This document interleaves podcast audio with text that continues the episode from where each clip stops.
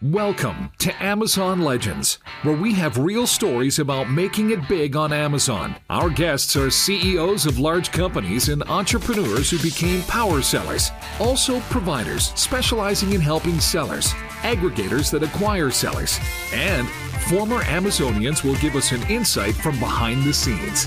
Here is your host, Nick Urison.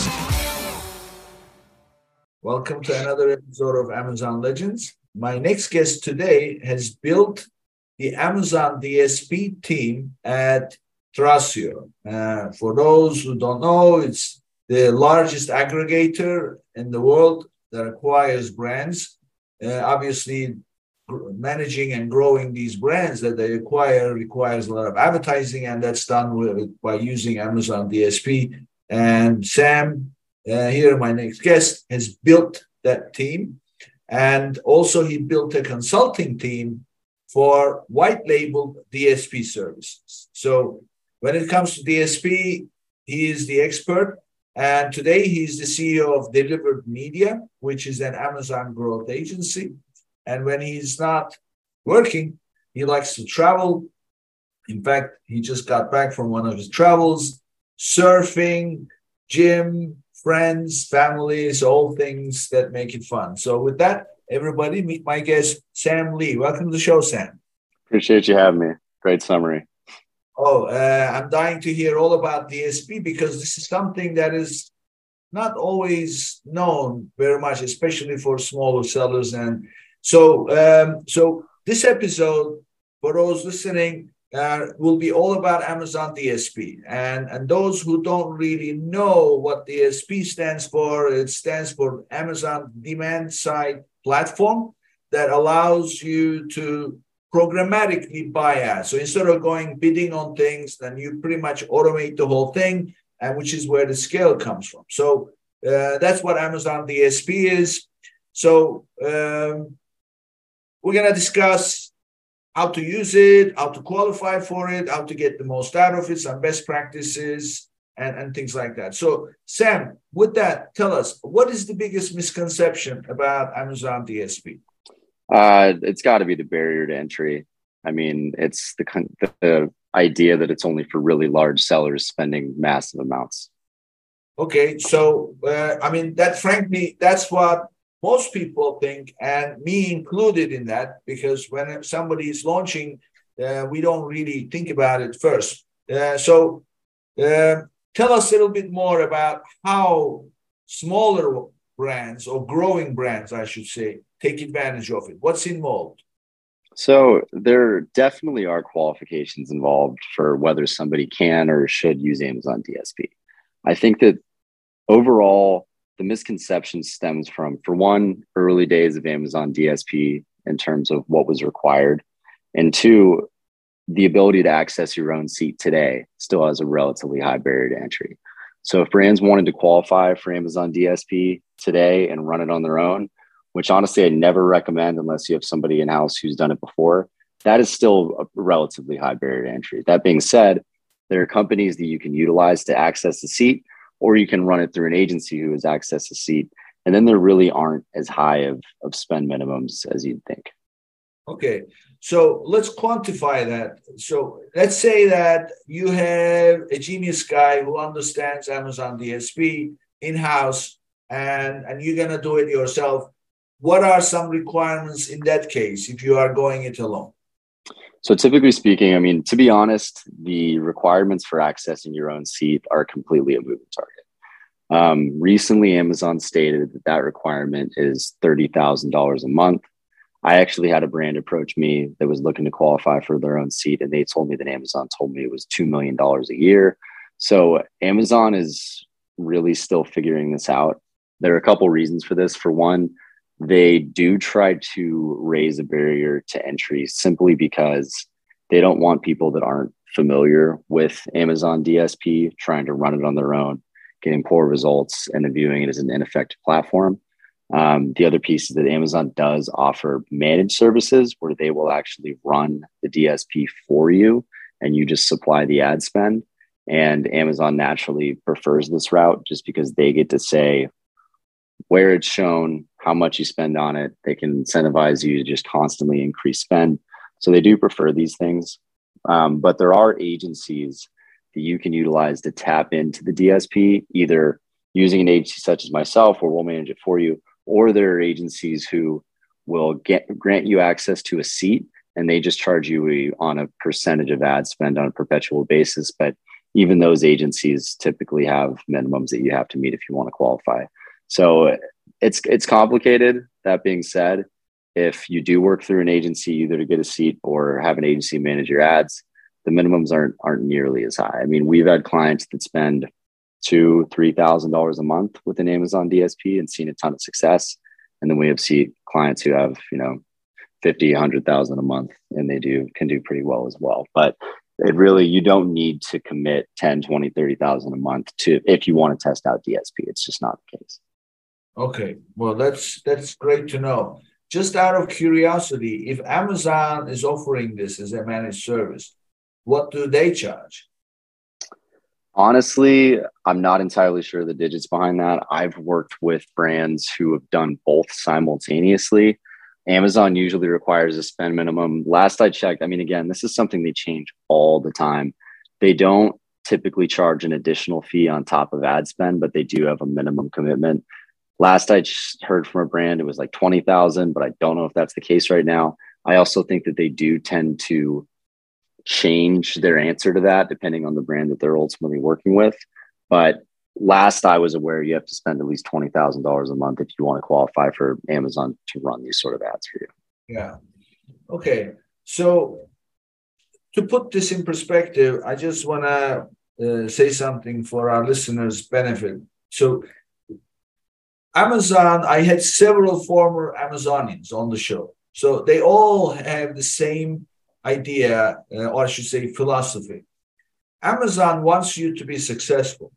Yeah. But of course, Amazon has millions of products, many, many, many sellers. So they need to make sure that the service to Amazon customers is delivered in a certain manner yeah. that will provide the best customer experience. So uh, if you do those, if you do the things that they want you to do, you will become successful. So ultimately, Amazon's goal is provide the best customer experience. And if you do that, then make you successful. So I can actually see why they would not give a straight answer because they don't yet know themselves, probably. And also, they probably don't want just anybody and everybody to use this platform and then get bad results, provide bad, irrelevant stuff, right. waste money, and get a bad name. I can see right. that happening. I can see that happening, right? Yeah, I think that it's a mixed bag because it's definitely true that Amazon Amazon makes more one, money when you make more sales. That's 100% true. But Amazon also makes more money when you spend more money. So if you're within a given budget, Amazon is obviously going to want to drive as many sales as possible. That being said, every month, every quarter, whatever it is, it, the advice is always going to be to up the spend because when you increase the spend, they make more on that lever. Typically, increasing spend is going to also increase sales, even if it's a, in a less efficient ma- manner. So they really make money on both sides of the table. Mm-hmm. Okay. Well, I mean, uh, obviously, it's just the, the perfect mousetrap, right? So, yeah, and I mean, yeah, it, and it there's definitely a lot of truth behind them not wanting brands to test out an ad platform and not see success because then, a that brand stops spending on that platform. B, there may become some sort of negative perception of that platform within the market, which means less people advertise on that platform. So Amazon does, of course, have every reason to want to see you be successful within any given advertising platform. That being said, take the recommendations with a grain of salt every time because it's going to be more spend. It's going to be moving further up the funnel. And if you're not a big business looking to spend a ton of money, that might not be the best return on investment for you. Yeah. Okay, so walk us through, Sam. Uh, someone who is uh, doing some sales, nothing significant, hasn't broken a million yet in a year, so, uh, but growing, good indications about the product, reviews are good and everything, and and the company wants to grow. So, and they decide to use Amazon DSP. So walk us through some practical things that they ought to be doing. Yeah, totally. So I mean, there's a couple things that we typically look at. For one, to determine if a brand should be running on DSP, because while it is 100% true that the barrier to entry is lower than most think, DSP is not for everybody. I all the time will speak to brands that'll inquire about DSP, and I ultimately advise them against it for one reason or another. But a couple things that we look at you should have your PPC strategy very much dialed in before incorporating Amazon DSP. PPC is and always will be the main lever in terms of paid advertising for Amazon sellers to be able to capitalize on as it's lower funnel. It's paying actively to draw, drive people to your product detail pages. It's the lifeblood of paid advertising within Amazon, and you should make sure that your PPC strategy is dialed in before looking to expand to DSP. Once you feel like you're in a good place with PPC, um, the next thing I like to look at is review count. Um, I typically don't recommend brands run DSP on products with fewer than 100 reviews or anywhere less than four stars, um, just because for the DSP, you're charging a CPM basis or cost per mille, which is cost per 1,000 impressions as opposed to cost per click. So, what that means is that you're charged every time somebody sees your ad, whether or not they actually click on it. And in the PPC world, of course, reviews are incredibly important for click through and conversion rates. But often, if somebody's going to be dissuaded by a review count and they see you on the product detail page, they just might not click on it. And then you get an impression, but you don't pay anything, and people don't go to your product detail pages. Within the DSP, you get charged just when people see it. So you want to make sure that you're ultimately set up for success. And when you are set up for success, then the DSP can be an incredibly powerful lever. But the next thing is I would say this is another reason to either work with somebody that's experienced in the DSP, either externally or at an agency, whatever it is, as opposed to working with, I'd say Amazon or any of the larger like technology companies that roll out Amazon DSP things for clients, because your strategy needs to be unique to your brand and your and your product type. As an example, within the DSP, almost all of what we do is creating custom audiences based on ASINs. And those audiences come with look back windows. So let's say we want to create an audience for this product and someone who's seen this product over the past 14 days, but they didn't purchase it. That's an audience we typically build within the DSP. But if your product is more expensive, let's say you have a two, three hundred dollar product, you might have a longer look back window. Somebody might consider it longer. So you might want to extend that window. If your product is really cheap and somebody's basically either going to buy it in that moment or not, you might not want to run retargeting or you might want a really, really tight retargeting window. So you need to think about things like how long does it take somebody within your audience to make a decision if they want to buy your product? Another thing to think about is you can really create audiences based on any ASIN on Amazon. There are exceptions, like you can't use ASINs that Amazon owns, things like that, of course, but for the most part, you can.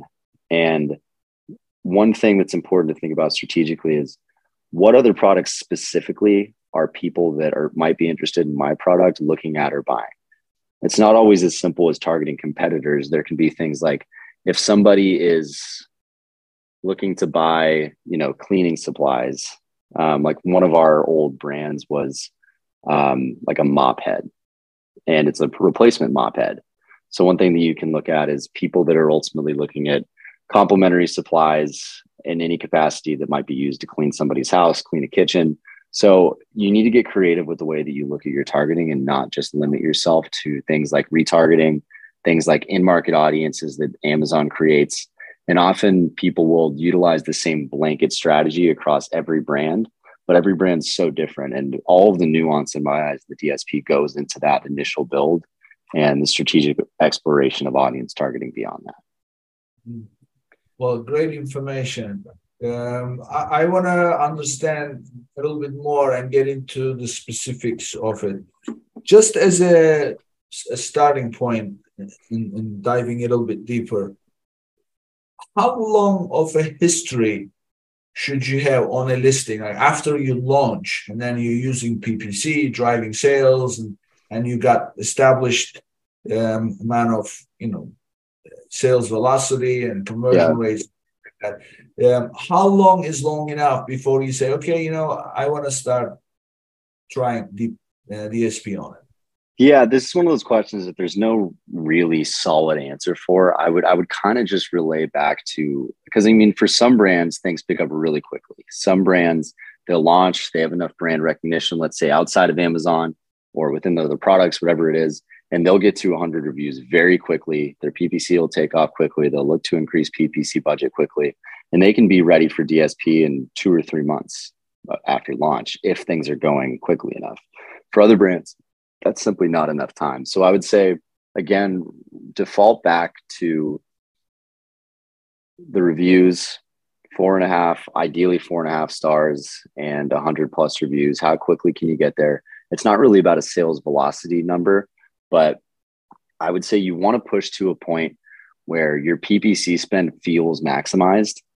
Um, if you feel like you could add an incremental $5,000 to PPC spend because you have money or you have sales left on the table that you can run efficiently. Keep looking to push that. Once you get to a point with PPC spend where you see the sales start to somewhat taper off for every dollar spent, that's a good time to look into investing in DSP because typically speaking, when you launch that and you run them in tandem, you see sales and conversion rates pretty much improve across the board. Um, but I like to just look at it as a walk, jog, run type of thing. Walk being have your product detail page optimized with A plus content, set up for success organically, have your brand store set up, definitely.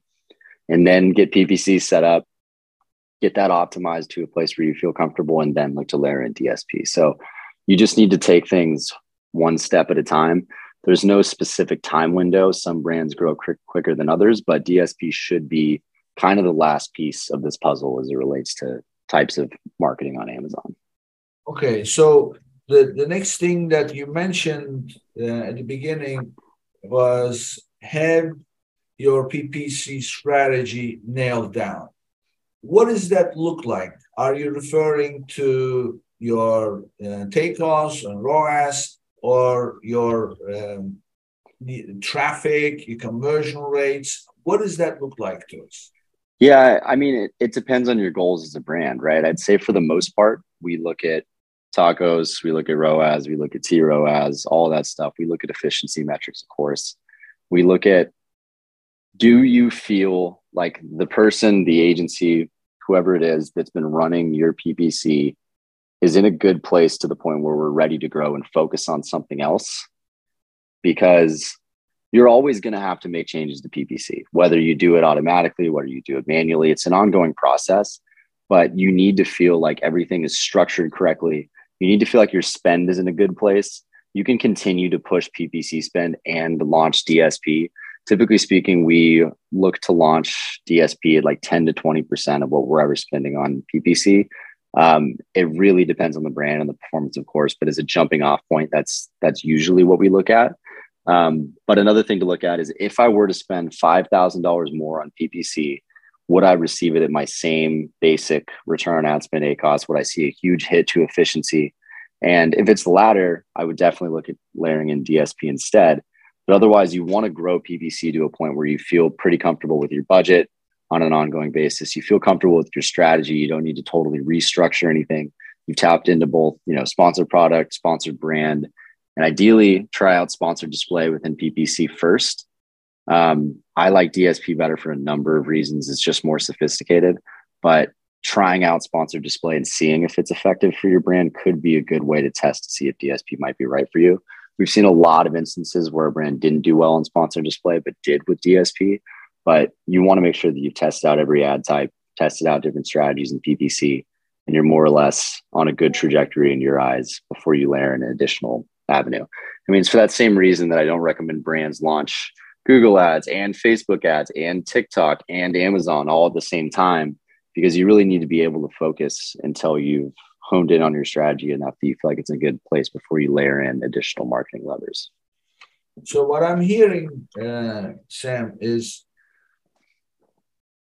if you are you feel you are in control of what an expected outcome is going to be with a particular action you take, running yep.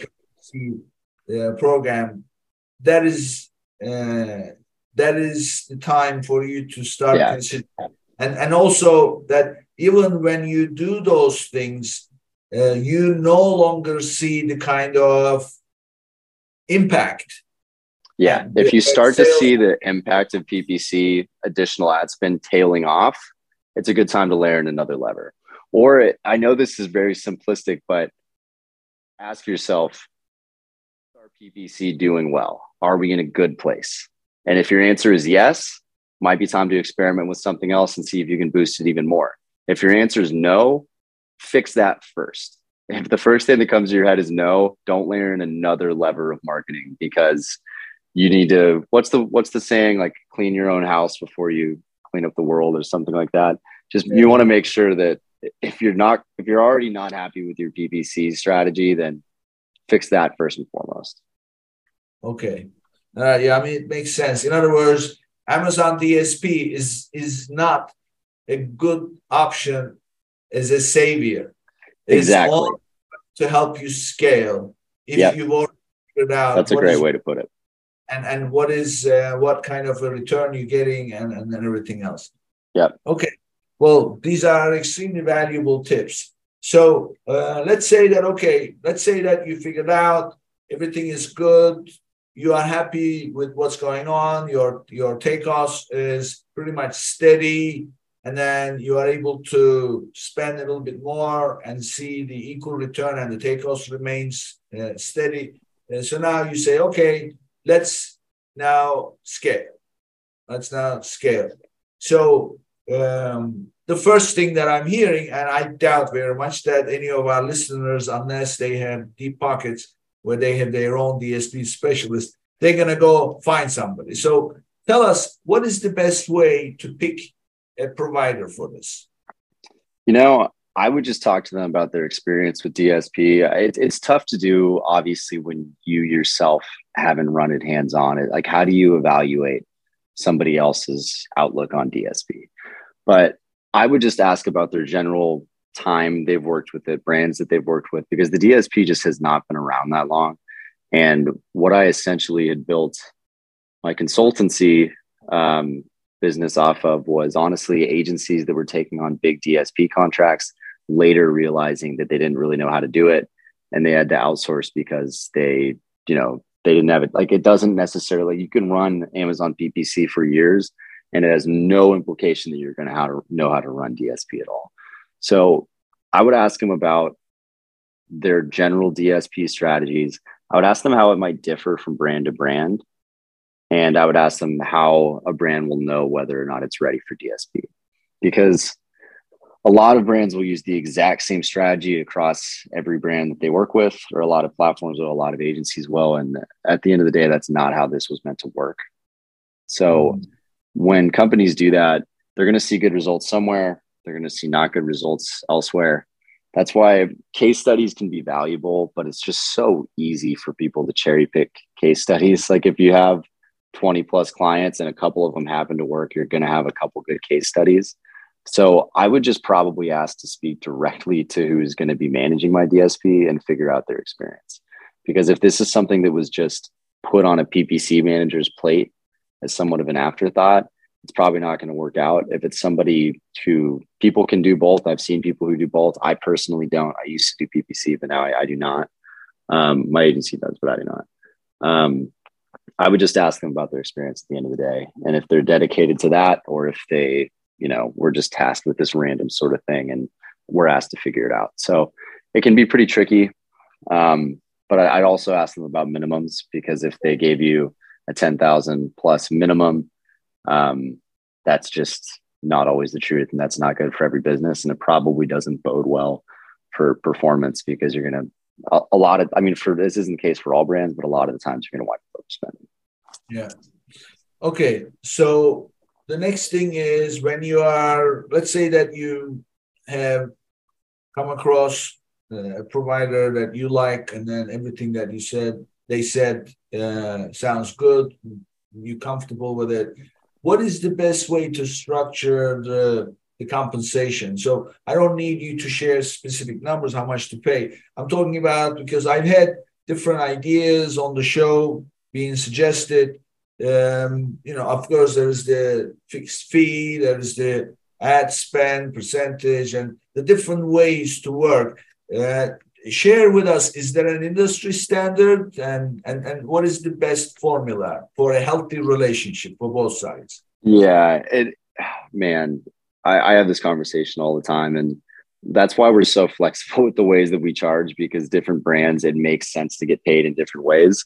There's a couple ways that you can ultimately run payment through the dsp you can it can be pretty straightforward where you pay us x on a monthly basis the other thing with the DSP is that more often than not for agencies, um, the way that it has to work, because the DSP seats will be given to the agency in most cases. It's different if it's a tech service provider, but whatever. And the ad spend invoice will typically have to be invoiced up front because the money ultimately comes out of the agency's account. So if we are going to spend 2000 a month in July in the DSP, often we'll have to invoice the $10,000 by the end of June. And then we spend through that and we roll over any underspend, whatever that is. But all that to say, a couple main ways. One of them is just a basic monthly retainer. Um, you pay me, you know, a couple thousand, whatever it is per month. We'll figure out budgets and we ride off into the sunset. The other way is operating off of a percentage of ad spend. Um, that is just always going to be a mixed bag. We have clients that we do that with because it just absolutely makes sense to do it that way. For smaller brands, it doesn't always make as much sense. Some brands have a little bit of, they're a little bit gun shy of doing that just because they feel that the incentives aren't mutually aligned. In essence, that an agency is going to be incentivized to constantly push spend if they're paid off of a percentage of that spend if you trust the agency that you're working with and you know that they have your best interest in mind at the end of the day, it's a totally viable business model. We have clients that we do this with and it works great, but it doesn't always work for everybody. Yeah. Um, the other piece is you can either have that ad spend charged directly as an agency through the DSP. And what that means is every dollar that you see in the DSP will be inclusive of agency fees. So total costs, CPM, return on ad spend, your agency fee will be baked into that or it can be housed separately and you're charged completely separate of the platform by your agency. So it's a lot of ways to do it. And the only way that I can answer that is it's whatever makes the most sense for your brand. And if you prefer a monthly retainer, do it that way. If a percentage makes sense and you can bake that into your budget and that's how you pay for other forms of service, then that makes sense too. Yeah. So I had, so you know what I like? Uh, I like the ad spend, but with a commitment, if you like, as a performance uh, yep. indicator. Like a return on ad spend performance variable. We've, we've worked on things like that too. So typically, what uh, when somebody asks me what's the best way, I say don't do fixed monthly because that means that no matter what they do, how good they do, they are going to get the same amount of money. So that's that. Frankly, that mentality, either way, uh, does not work. So if people right. uh, don't get a return on their hard work, uh, they just will only work so hard. So, right. Uh, so I say uh, ad spend. However, uh, there has to be a monthly minimum. So I say agree with a monthly minimum that's small enough that won't bother you, but at the same time large enough to be respectable to cover the basics, and then yep. go percentage of ad spend as long as they agree that your TACoS will not drop below whatever. And then if right. it does, you can decide this is not working. And they also know, and this is not going to happen overnight, of course. They're going to see that happening. And uh, or you can apply that to your uh, you know arrangement. This is something. Um, one thing I will say though, I had a, a guest recently who's the person who runs one of the aggregators, and uh, uh he said that he likes some kind of uh, participation in the net profit generated. And yep. net profit being this uh, calculated by sales minus ad spend, so that they are not incentivized to keep pushing sales without having some kind of return. What is yep. your take I think that makes a lot of sense as well. It's funny, every single structure that you've mentioned, we've done before. Um, I think that one makes sense as well. I think it depends on the size of the brand. We've had clients that we've worked with when they're a little bit smaller that we run on that sort of system. Um, the only, and I, I think it makes a ton of sense under the right circumstances.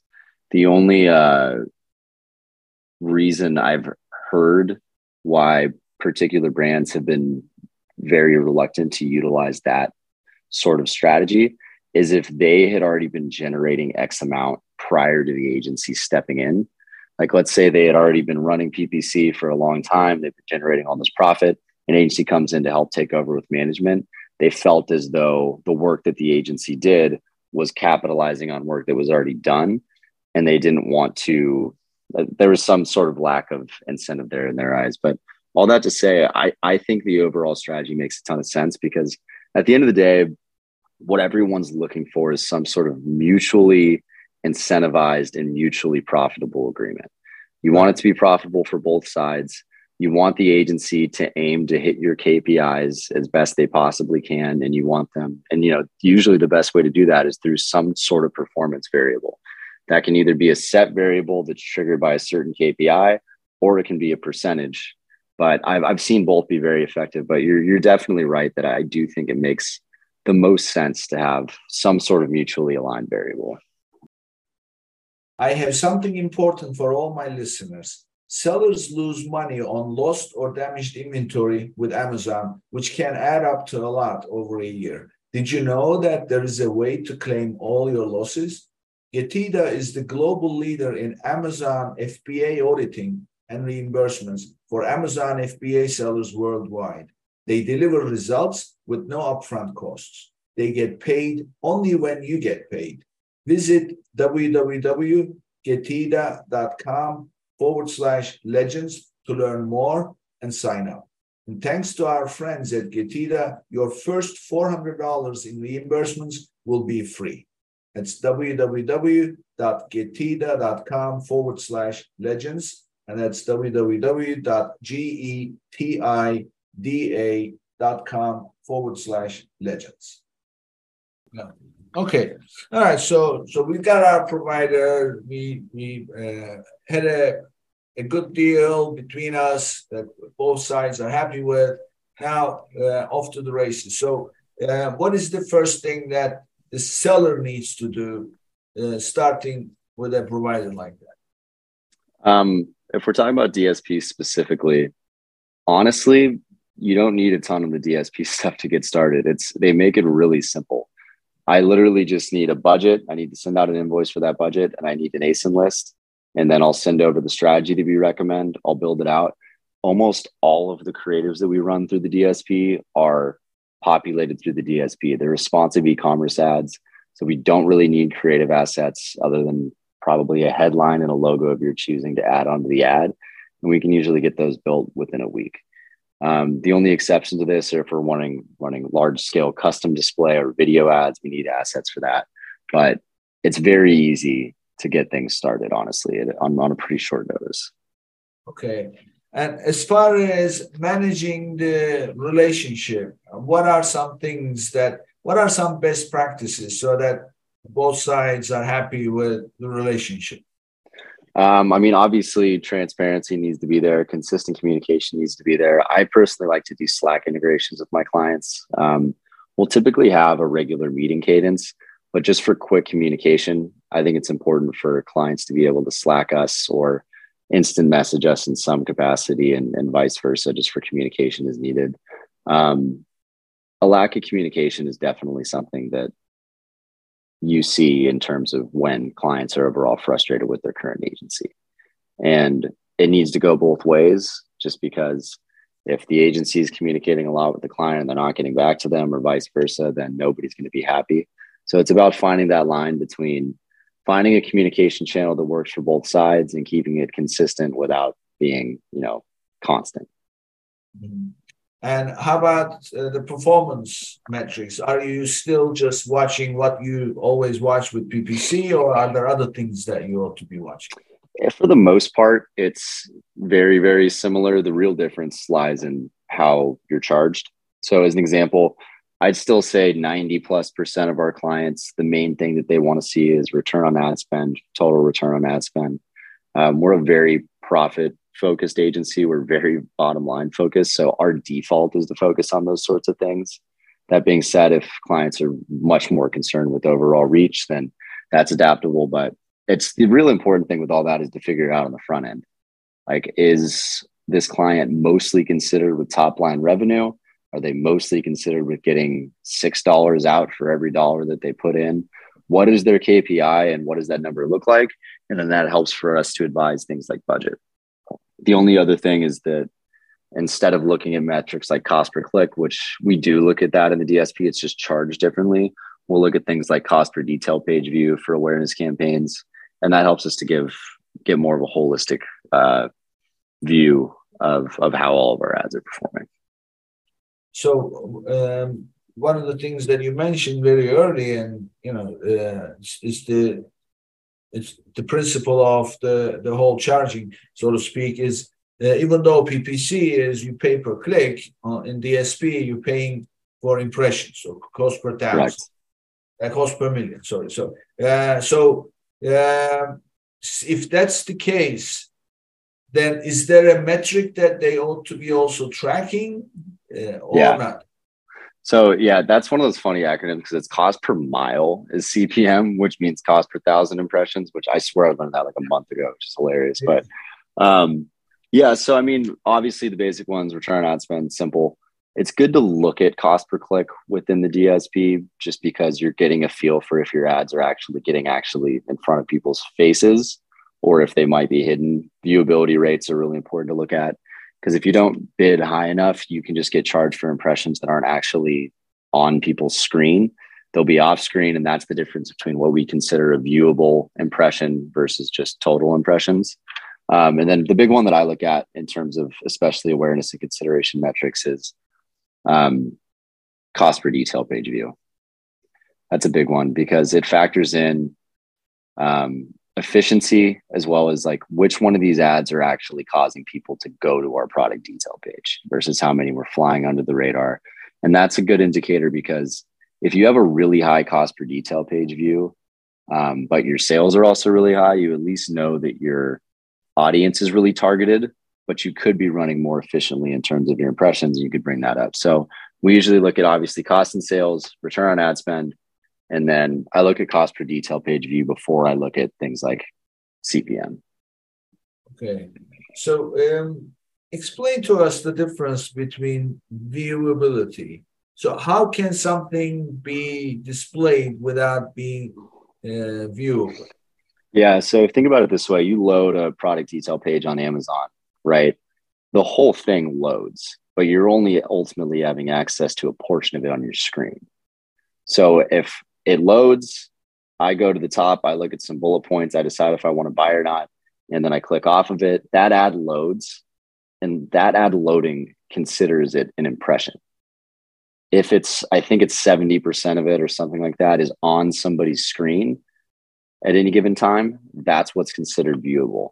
So I've seen instances where brands have been running DSP and they think the results are great, but then I look at their viewability and it's like 10%. And then what that tells me is that people aren't actually seeing their ads and the sales that are seeing are just misplacing attribution from organic because the DSP will operate on a view through window. So it's likely an ad was served, somebody didn't see it, they were going to go back and buy that product anyways. So even if the results might look good in an instance like that, we can say with some relative certainty that it wasn't the ad that was influencing the sale. I see. Okay. Yeah, because I, I see it all the time. I I click on the search results, go to the page, and the page comes up pretty quickly, but certain parts of it they don't load up for a while. So what you exactly. are saying, SP will charge whatever is on that page, but it may not actually show up that's how pretty much all display advertising works. So that's why bidding higher and making sure that you're selecting the right ad types that will be more prominent on a page help influence. You want to also set viewability minimums. And that's how the DSP knows to bid for certain placements. And it'll hold the overall campaign to a certain viewability threshold to mitigate the risk of serving what's considered invisible ads. And but there is nothing that the advertiser can do to influence the, the, the viewability percentage, right? That's just a matter of infrastructure, internet speed, you name it, right? You can influence the viewability of your ads based on things like bids and viewability minimums that influence the placement of those ads. So if you're right. bidding really low, you're ultimately bidding for less competitive real estate, which isn't front and center, and your ultimate viewability is going to be lower as a result. So dropping bids in order to improve efficiency isn't always the right move, especially in this situation. Okay. All right. So let's now talk about a little bit uh, the reporting aspect of it. So one thing I'd like to see for all our clients is what was the ad spend and what generating sales then what were the external sales that's traffic you bring from outside, track yeah. through attribution, and then uh, what are the organic sales? So those three buckets are things I'd like to stay close to, and then of course the total. So uh, when you have a DSP uh, operation going on, they generate sales. How is that reported? Uh, just like the others can be yeah, it, it can be a little bit trickier just because the DSP platform um, well, Amazon's been taking steps to integrate the DSP into the broader advertising console, but the DSP still lives outside of your Seller Central account. Whereas PPC stuff get tied, gets tied directly in, DSP does not. So without following the step that I'm about to describe, you often run the risk of double counting sales between PPC and DSP because they live separately. So if somebody sees or clicks a DSP ad, goes back, clicks a PPC ad, buys something, often brands and agencies run the risk of double counting sales. So the way that you can mitigate that, the main thing is with something that's called a merchant token. The merchant token can be found through your seller central account, or you can find the merchant token through any brand by clicking on the brand's name in the buy box and pulling it out of the URL.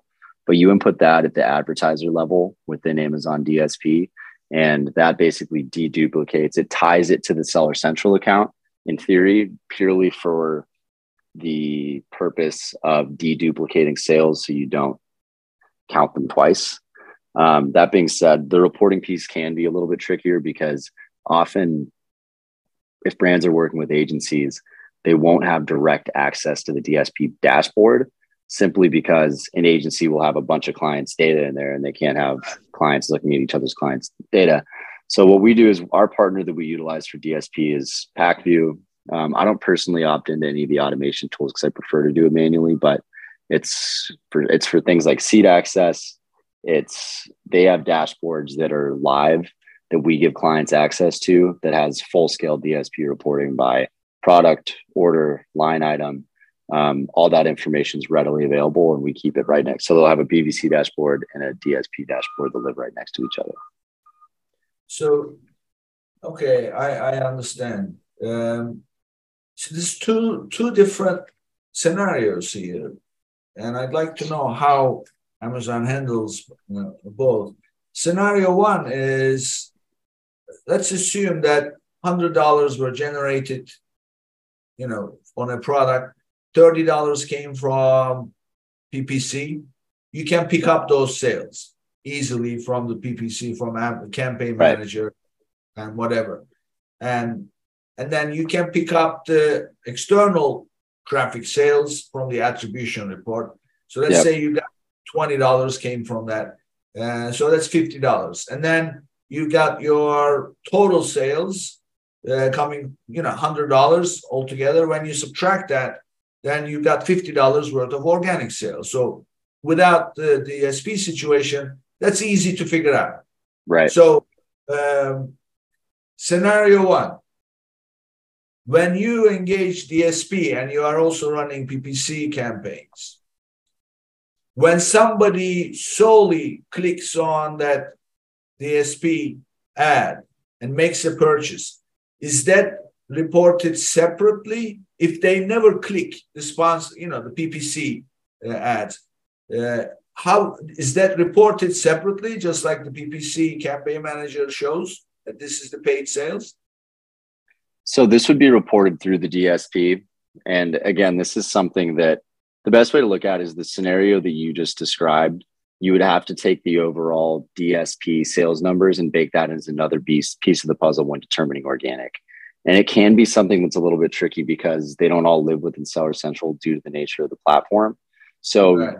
you do sometimes have to take a step back and say, okay, here's DSP sales, here's PPC, here's external, here is total sales. So that's how I can back into organic. And are my total sales going up? And by how much? When I run DSP, have I seen a shrinking amount that I can attribute to organic or are these sales incremental?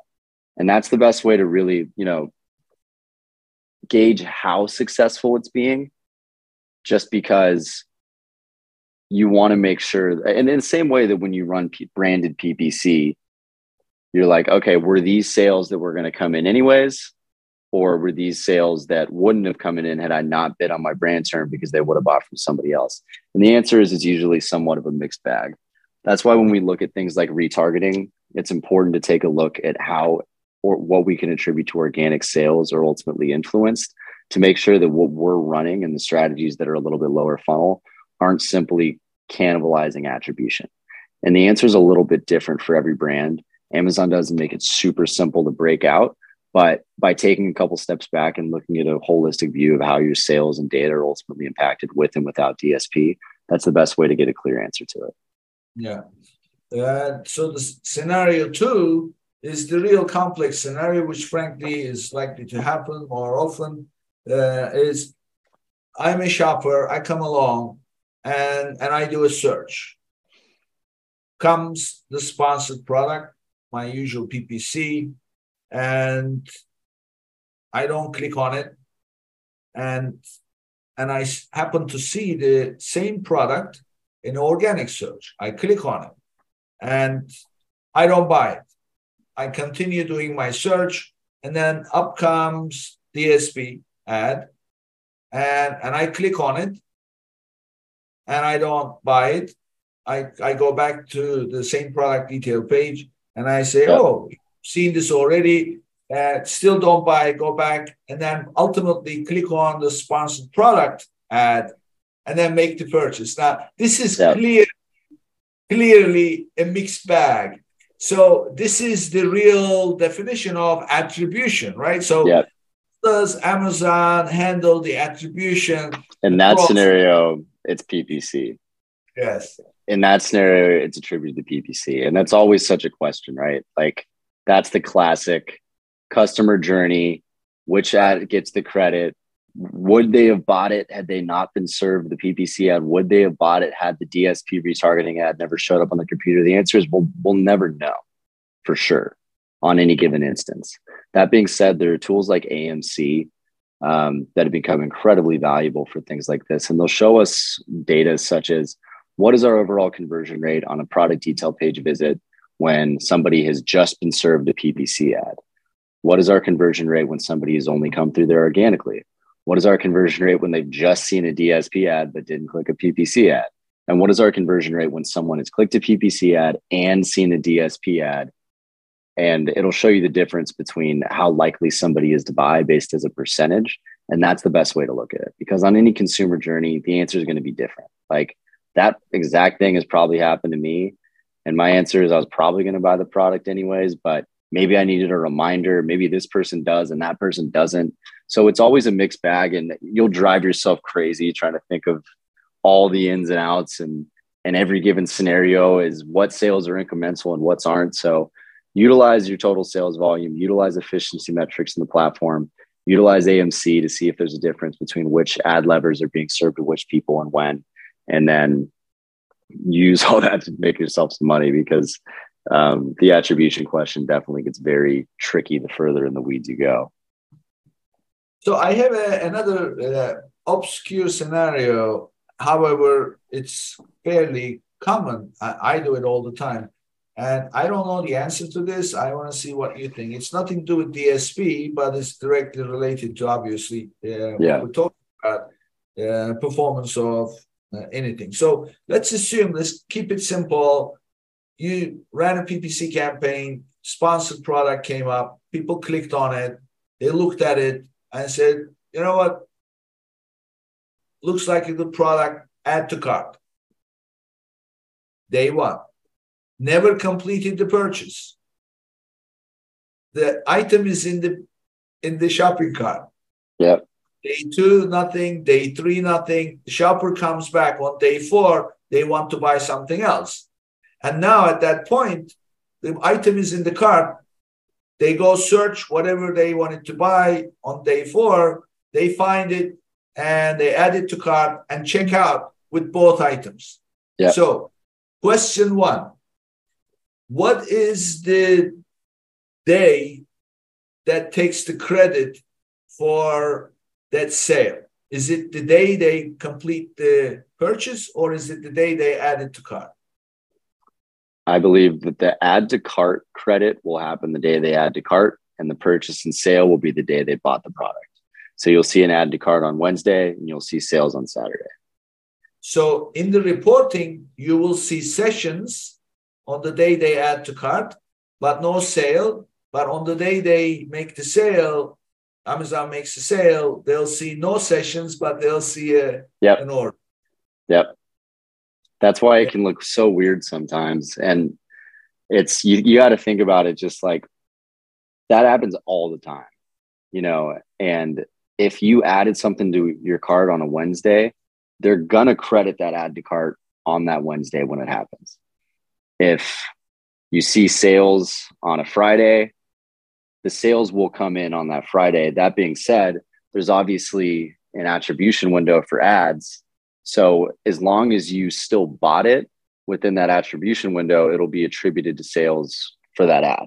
Versus if you add something to your cart and you come back so long later that you're without, you're outside of the scope of an attribution window, you'll see the sale on that day, but an ad's not going to get attributed for that sale.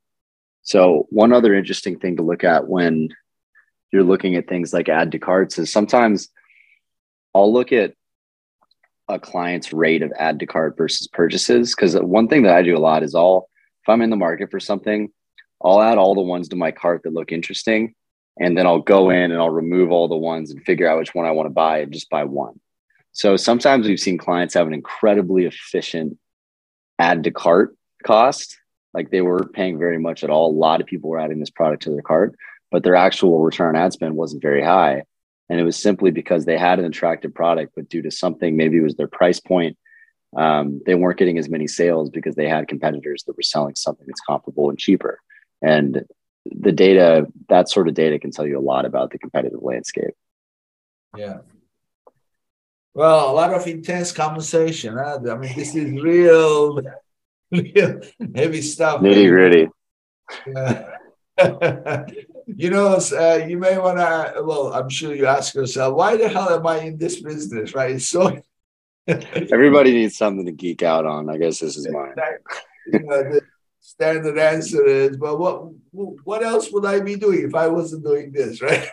Yeah, and I mean, at the end, that's why agencies exist a lot of the time, man. Like, like brands will come to us and they'll have headaches because they've been dealing with sellers support for two three weeks and you know we'll take it off their hands and they're like why do you guys do this stuff? I'm like i mean someone has to do it. So so uh, so this is a good segue to my next segment of what i love talking about in, on the show is how you got into this but not necessarily in this particular business. I'm talking about your life experiences growing up when was the first time you discovered that you were attracted to complexities and then solving problems? And what, what was that? Yeah. Was- I, I was always really good at math. Um, and my family really it was not their strong suit. Um, i come from a family of lifeguards and my dad was an la county lifeguard. He was incredibly good at english. He was an english major. And i would come home and we had we could just he could not help me with my homework or actually no it wasn't that. It was mostly that we just had exact opposite ways of thinking in terms of the way that my homework would be. So it actually worked out somewhat well because for things like english class and papers he was really good at it. He could help me and i had trouble writing long papers. Like i couldn't write. I would always get dinged for my papers being too short. Like it would be a 10 page minimum and I'd turn in like a three and a half page paper. I'm like, these are all my thoughts. Like I got them down. Like I, I got to the point. But math, I was always a class or two ahead of my grade, and it was always really easy for me. Um, and I, you know, growing up for a while, I thought I wanted to be a lifeguard like my family, but then wound up deciding to get into business purely just because I, I like to look at numbers. I like to analyze data. I like to have it tell me stories. And um, honestly, digital marketing was a super easy avenue for me just because I, I always figured if you can arrange numbers in enough different ways, you can always figure out a problem. And I like when there are definitive solutions to things. So when you uh, when you realized that this was the case for you, uh, I mean, I always knew that math was good, but sorry, keep going. Yeah. So I mean, was that uh, how was that received by by your dad and by, by the family? Well, they're incredibly supportive. I think it's great. They still don't fully understand it, but they were always really supportive of it. I think that like they know that lifeguarding is an incredibly um, I mean, I, it's one of the most respectable jobs in my eyes that I can think of. It's also very dangerous. I think that, you know, my dad was incredibly stressed out about his work a lot of the time. And for me, I, I hit a point where I didn't want to have other people's ultimately lives at my hand. And I obviously have a ton of respect for people who do, but I think my family was happy to see me do something that allowed me to work remote, allowed me to travel. Um, they found it really interesting learning about something that they had really no insight into. So they find it all incredibly interesting and they're and they're super supportive about it. And how about you, the entrepreneurial approach? Because it's one thing to be good at math. I mean, you could have been a, a scientist, you could have been a statistician, or you could, right. you could have been, but instead you became an entrepreneur. So, uh, how did that come about? I think it was honestly just talking to people. I think that it's always been a mix. I've had a difficult time balancing my love for being in the weeds with things like data with my love for socializing and, and getting to know people and, and speaking like i don't really i, I was never going to be on the brand side running ads for too long just because there wasn't enough of a communication focus in in some jobs that i've had and it didn't really allow for me to honestly do what I, I found I was best at, which I, I've always had a love for networking. I've always had a sales component to me. I was a recruiter before I got into digital marketing and I loved being on the phones. I loved, you know, I, I just loved that sort of networking and talking to as many people as I can and learning things from others versus reading.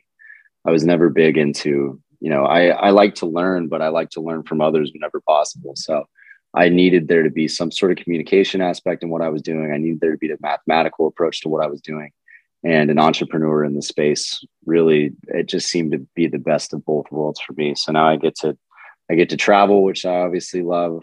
I get to talk to all sorts of different people. And then a couple days a week i'm behind my desk still looking at numbers. So it's a real healthy mix for me.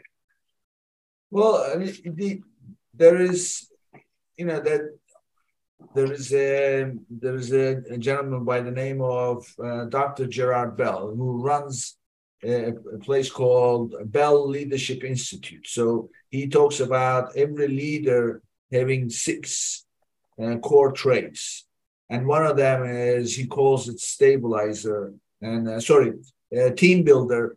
And and the most successful leaders are team builders. That's their yeah. strongest uh, uh, trait. And team builders are primarily people who like networking and yeah. who like building teams and talking. Uh, so, uh, so one of the things that I uh, asked when I did a little workshop with him, uh, he, uh, my question was, do you acquire these things or are you born with it? He said, it's your environment yeah. that makes. So, what I want to ask you is, what was it growing up? And, and by the way, this is this this environment is right at in the very early age, not yeah. later. Right, right. So what was it that in your environment growing up that made you a good networker and, and good uh, communicator? I mean, this is really not what you would expect somebody to say, but I think being an only child was a huge help for me. Um, I think that I grew up incredibly close to my parents and with my family, but I was ultimately, you know, sent to schools and camps my whole life for sports and all these things. by myself. And I was always forced to make friends everywhere I went because I, I was never much of a loner. I'm fine with spending time by myself. I, you know, I've, I've no problems being alone. And sometimes I prefer it, but I was forced in that environment very often growing up. And whether it was because I, you know, I'd go to school and then after school care, whatever it was. And I was, you know, I was putting it put into a lot of environments where I was so basically forced to network or just be a loner. And I chose to, I always chose to make friends. And I've taken it upon myself several times to move to cities where I don't know anybody for a couple months, couple years, whatever it is. And you're, you're forced to meet people. And I've just grown to enjoy it. Well, you you uh, you are the perfect example of getting something good out of something not so good. Being the only child, being alone, and then you leverage that and actually turned it into a strength. It's funny, yeah. The stigma is always the the loner, social, awkward, spoiled, only child. It's a lot of negative stigmas that come with that, but I've I've found it to be useful. Yeah, yeah. I mean, uh, it's well, when when when did you realize that you wanted to do that, or was it because you can't, you know, when you look back, say, "Oh, this is why I did this," but probably at the time, the first time it happened to you, that wasn't an easy situation, and then you started to think about it and, and then started to do the right things. When was that first time that you realized? I honestly didn't really pick up on it a ton until college, or maybe just after I think that I always, you know, I had a, I always had a lot of friends growing up and in high school and early college, but I didn't really view it as any form of like a networking skill or something that I really enjoyed doing. I, I didn't think twice about it until I started actually attending marketing conferences as an intern um, in college. And at that point, I realized that it was something that I really enjoyed doing. Yeah. Wow, that's great. It's amazing, isn't it? How life uh, throws you at situations and then you kind of make use of them and come yeah out.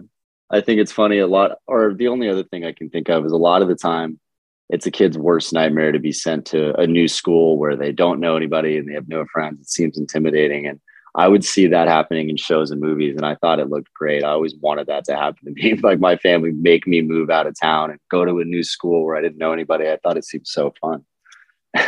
Well you know uh I mean, you you grew up in uh, in uh, I I heard uh, L.A. County, so you are in California. So you grew yeah. up there. And your parents didn't travel around uh, different places for their work, right? It were pretty much the same place. Needed to be the same lifeguard station, same tower, same area. Yeah. Okay. All the time. I'm gonna share something with you that you might you might find interesting uh, about what you just mentioned about being sent to different schools, there is a concept called third culture kid, TCK for short. Yeah. TCKs are typically they are military brads. So right. what happens is their parents are constantly being posted to different uh, places around the world, and as a result, they go to school and make some friends, and the next thing is it's time to move, and right. then they move then after a while, it's time to move again and again. Yeah. So what happens is TCKs grow up without really making friends that last a long time because they're constantly right. changing. So uh, apparently, this was discovered in early 1980s by a psychologist as a as a phenomenon because such people or TCKs all have the common characteristics when it comes to their emotional um, way of handling relationships, challenges yeah. in relationships, and things like that. And it's very interesting. Yeah. And so TC, the definition of TCK is people who spend more of their adult years outside of their parents' culture. So it right. could be a locality, it could be a. So I happen to be a TCK, and and I I I when I learned about this, it was and it's serious awareness for me. So, oh, I explained a lot of the things. Right. And I find it strange now that you are saying uh, I envy people like that. I did. I had this weird, it was this weird complexion as a kid where I was like, I just I thought it sounded fun. Like I didn't really I, I wouldn't say I thought as deep about it to be like I wish I would, you know, was moving around every so and then, but I was always like, all right, here's what I have and here's, you know, I'm playing the sport and I have these friends. I was always like, I kind of wonder where I would have ended up if I had went went to that school. Then what happens next? It was just I was always looking to shake things up, and I think as an adult, it's kind of translated to me moving around to different cities a lot and traveling a lot. Yeah, yeah. Well, uh, like I said, you know, life is funny. You know, yeah, funny that way. Well, this was great, Sam. Uh, wonderful information about DSP. So, tell us, uh, how can people reach you? Yeah. Um, so my company is deliveredmedia.com with no vowels, D L V R D media.com. Um, often it just sounded out. Often people ask me if it's an acronym and it is not. Um, but the best way is just first, last, sam.lee at deliveredmedia.com. Or you can always find me on LinkedIn. I, I use LinkedIn a fair amount. My name is incredibly common being Sam Lee. There are a lot of us, but if you try hard enough, I'm, I'm sure you'll be able to find me. Oh yeah, I'm sure they will. So we will obviously put your contact information with your episode so people can reach out. Perfect. thank you, Sam. This was great conversation. Very valuable knowledge. Thank you. Always, man. It's great talking to you. Before we wrap up, don't forget to visit www.getida.com forward slash legends to learn more and sign up to claim money for your lost or damaged inventory with Amazon your first $400 in reimbursements will be free. www.getida.com forward slash legends, and that's www.getida.com forward slash legends. Thank you. And this brings us to the end of another episode, and I'll see you on the next one. If you enjoyed today's episode, be sure to subscribe, rate, and review the episode and share it with someone you think would benefit from it too.